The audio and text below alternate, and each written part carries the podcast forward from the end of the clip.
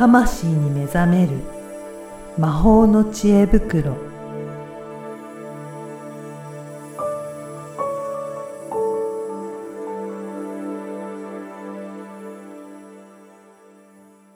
こんにちは、小ラボの岡田です。こんにちは。リアルスピリチュアリスト橋本由美です。ゆみさん、今回もよろしくお願いしよろしくます。お願いします。今回はどういったお話でしょうかね。はい。ちょっと前回の、うんあの、起業をしたい人、はあ、まあ、はい起業っていうか特にスピリチュアルとか、えー占いとかヒーリングとか、うん。まあそういう方って、お金のブロックってよく言うんですよね。はい。うん。あの、お金のブロックがあって、なんか、お金をもらうことがうんためらわれるうん。とか、あとお金のブロックがあって、なんか、誰かに依頼をするのもためらわれるとか。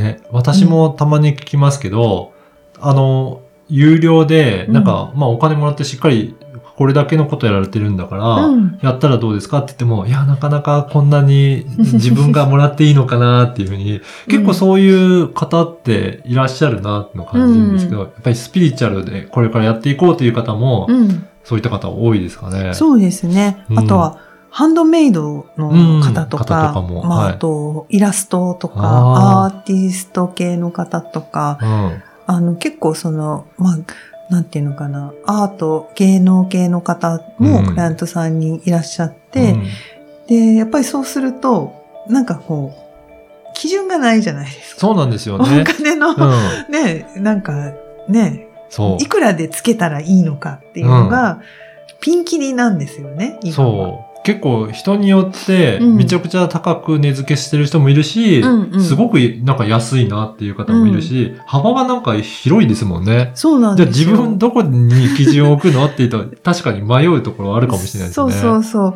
で、大概そういう方っていうのは、お金イコール自己価値で、なんかうん結びつきやすくって、なんかこんなことでこんなお金をもらっていいんだろうかっていう、結局自己価値うん。のひ低い方はお金をもらうことに抵抗が出たりとか、まあ自己価値が高すぎても、うん。なんか、まあこれは不具合が起きるんですけど、すね。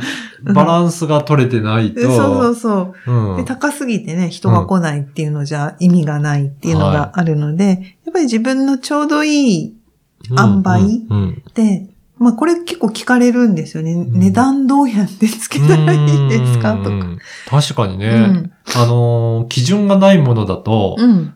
どうやって、うん、やろうか。だから、普通の、えっ、と、スーパーとか、うん。商店に並んでるものだと、まあ、大体どのぐらいで売ってるとかっていうのがあるから、うん。まあ、この価格かなって、わわかりやすいですけど、うん。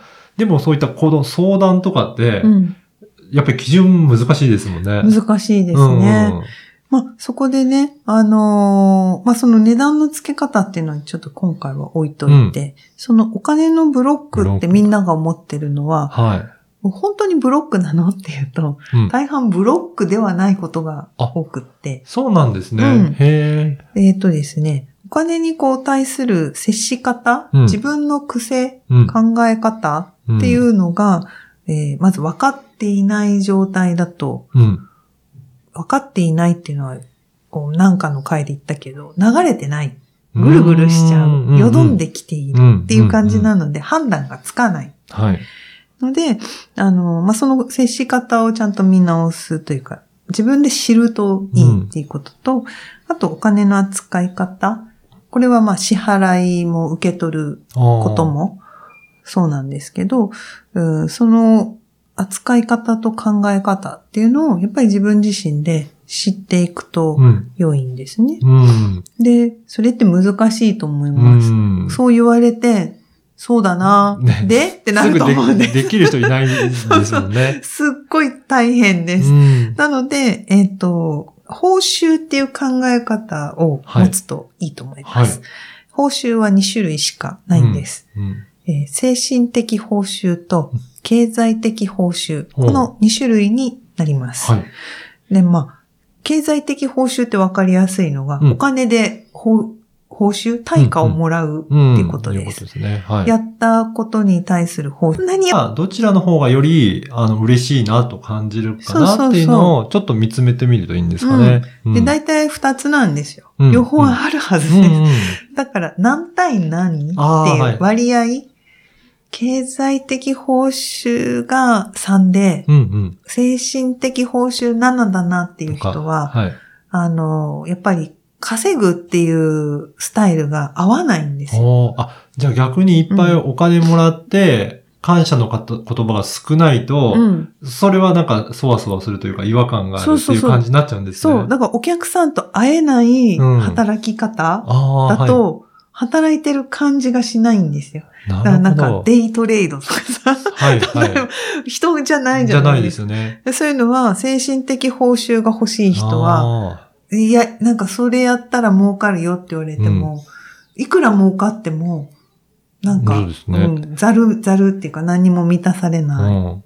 あの、うん。そうですね。私なんかも前の職業ってうん。システムエンジニアで、うん。結構大きなシステムだったので、うんうん。最終的に使ってる人ってうん。会うことないんですよね。うんうんうんそうすると別に感謝の言葉とか来ないんですけど、でも、まあ作ったら世の中には役に立ってっていうのあるから、うん。うんまあそうすると感謝の言葉欲しい人にとってみればうん。辛いかもしれないですね。そうそう。うん。でもそれは企業であれば、報酬が仲間でもいいわけです。うん、なるほど。上司とか、はいはい上司からよくやってくれたっていうのが報酬の人もいて、あと、この人についていきたいとかも精神的報酬になります。同じチームのメンバーとかそういったところですね。そうそうそうあーなので、あのね、会社辞める辞めないで、はいうんこう、経済じゃなくて、精神的な部分で辞められないって人うんうんも結構女性には多いと思うんですけど、これをちゃんとね、仕分けするといいんですよ。うん。何をするにしても、起業するにしても、うん。会社を続ける、辞めるにしても、自分がやったことに対する報酬が精神的報酬と経済的報酬で何対何ぐらいが心地いいのかっうん。ていうのをちゃんと分かっているとうんうん。選択しやすくなる。ああ、そういうことですね。うん。うんうんだから今やってることは、うんどうあの、ど何対何ぐらいだから、うんちょっとこっちの方が、あの、まあ、精神的が多い方がいいなと思ったら、そういうふうにコントロールすればいいんですかね。そうです、そうです。ねだから精神的な報酬が欲しい人が、うん。コンサル、ね、企業とか、マーケティングコンサルタントの人のところに行って、はい。売れ、なんか売れるようになりたいです。うん。目に、うちの目に売りたいですって言ったとて、なんかそこに精神的な報酬を感じられなかったら、うん多分辛いだけなんです。そういうことですね。できいない、できない。っって追い込まれて、やっぱりできませんで終わるか、できないから、もう、もうワンクールお金を払って、やるかそういうことですね。っていう感じになってきます。うんうん。なので、やっぱね、そこを見極めるっていうのは、結構初期の段階でうん大事になってくるんじゃないかなと。だから自分のスタンスがどうなのかっていうところが分かって定まってくるとうん。進んでいっていいし、うん。あとは、あの、報酬のもらい方もうんうん、そうすると定まってくるので、うん。自分がもう気持ちよく、仕事ができるようになってくるっていうことなんですね。そうそうそうそう。うんだからなんかね、あのーなんだろう、経済的な報酬が多い人は、えっと、精神的なものって、うんまあ、あったらね、もちろん人だから嬉しいんだけど、まあ、なくてもできるから、うん仕事広げやすいんです。うん、うん、うん。あの、どんどんどんどん拡大できる。だけど、精神的報酬が優位の人だうとん、一個ずつ、一人ずつ丁寧に扱いたいはいとかになってくると、今度、は値段の付け方も、そうすると、一人ずつ丁寧にやるんだから、うんうん。低い金額じゃうん。回んなくなる。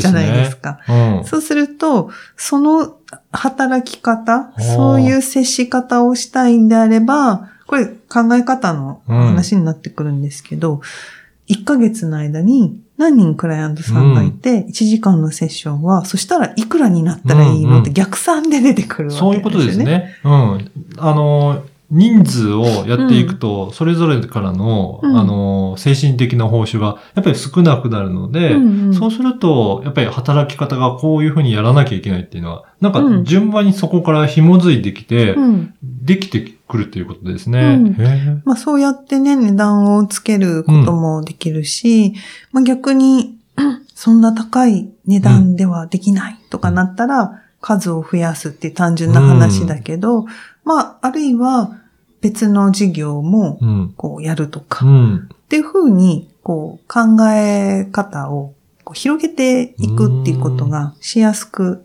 なるんですよね。なりますね。うんだから、やっぱりこれ、どれがいい悪いじゃなくて、そうそうじ自分自身がどこがうん気持ちよくできるかなっていうところを、しっかり見つけることが大切ですね。いや、もうそれが一番大事なんです。ね、そうなんですね。本当にそれを、こう、ハートで分かってないと、ああの、こんまりさんの3回前ぐらいの話になりますけど、こう頭でジャッジ。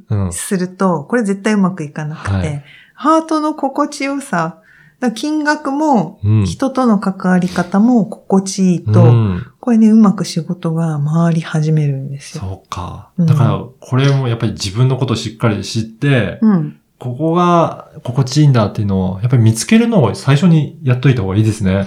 そうですね。最初にある程度やってるといいんですけど、まあ大体みんなわかんないので、うんうんやりながら分かってきます。ああ。ややらずに分かってからやろうっていうと、これね、動かないんでうんうん。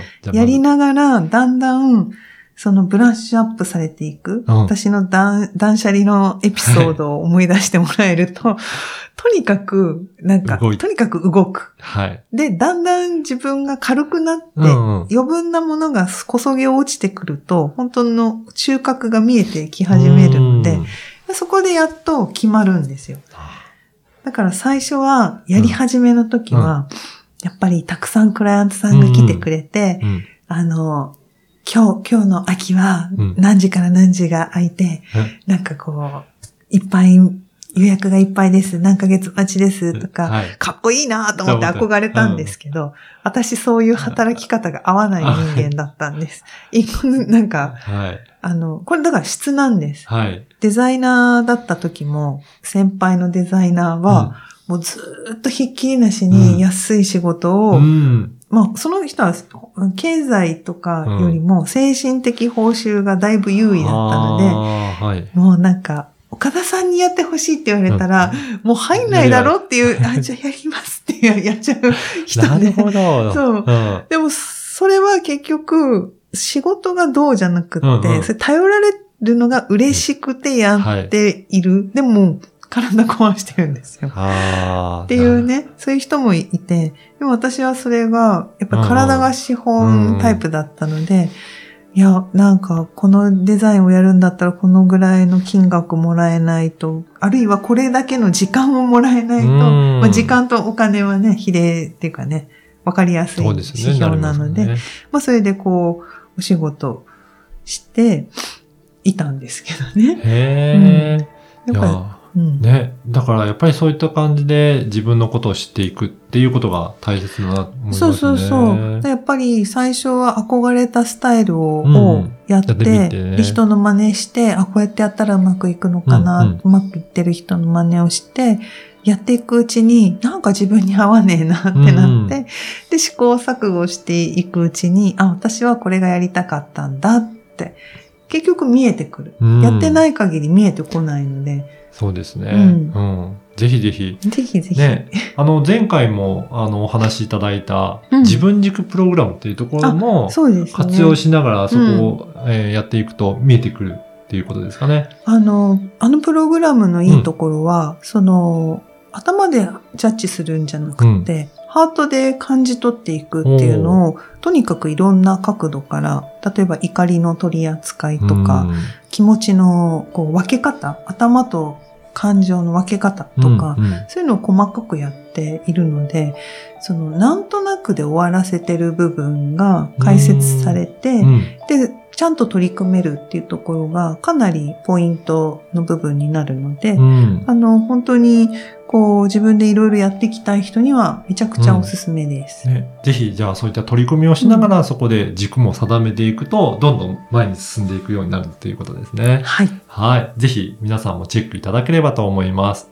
ゆみさん、今回もありがとうございました。ありがとうございました。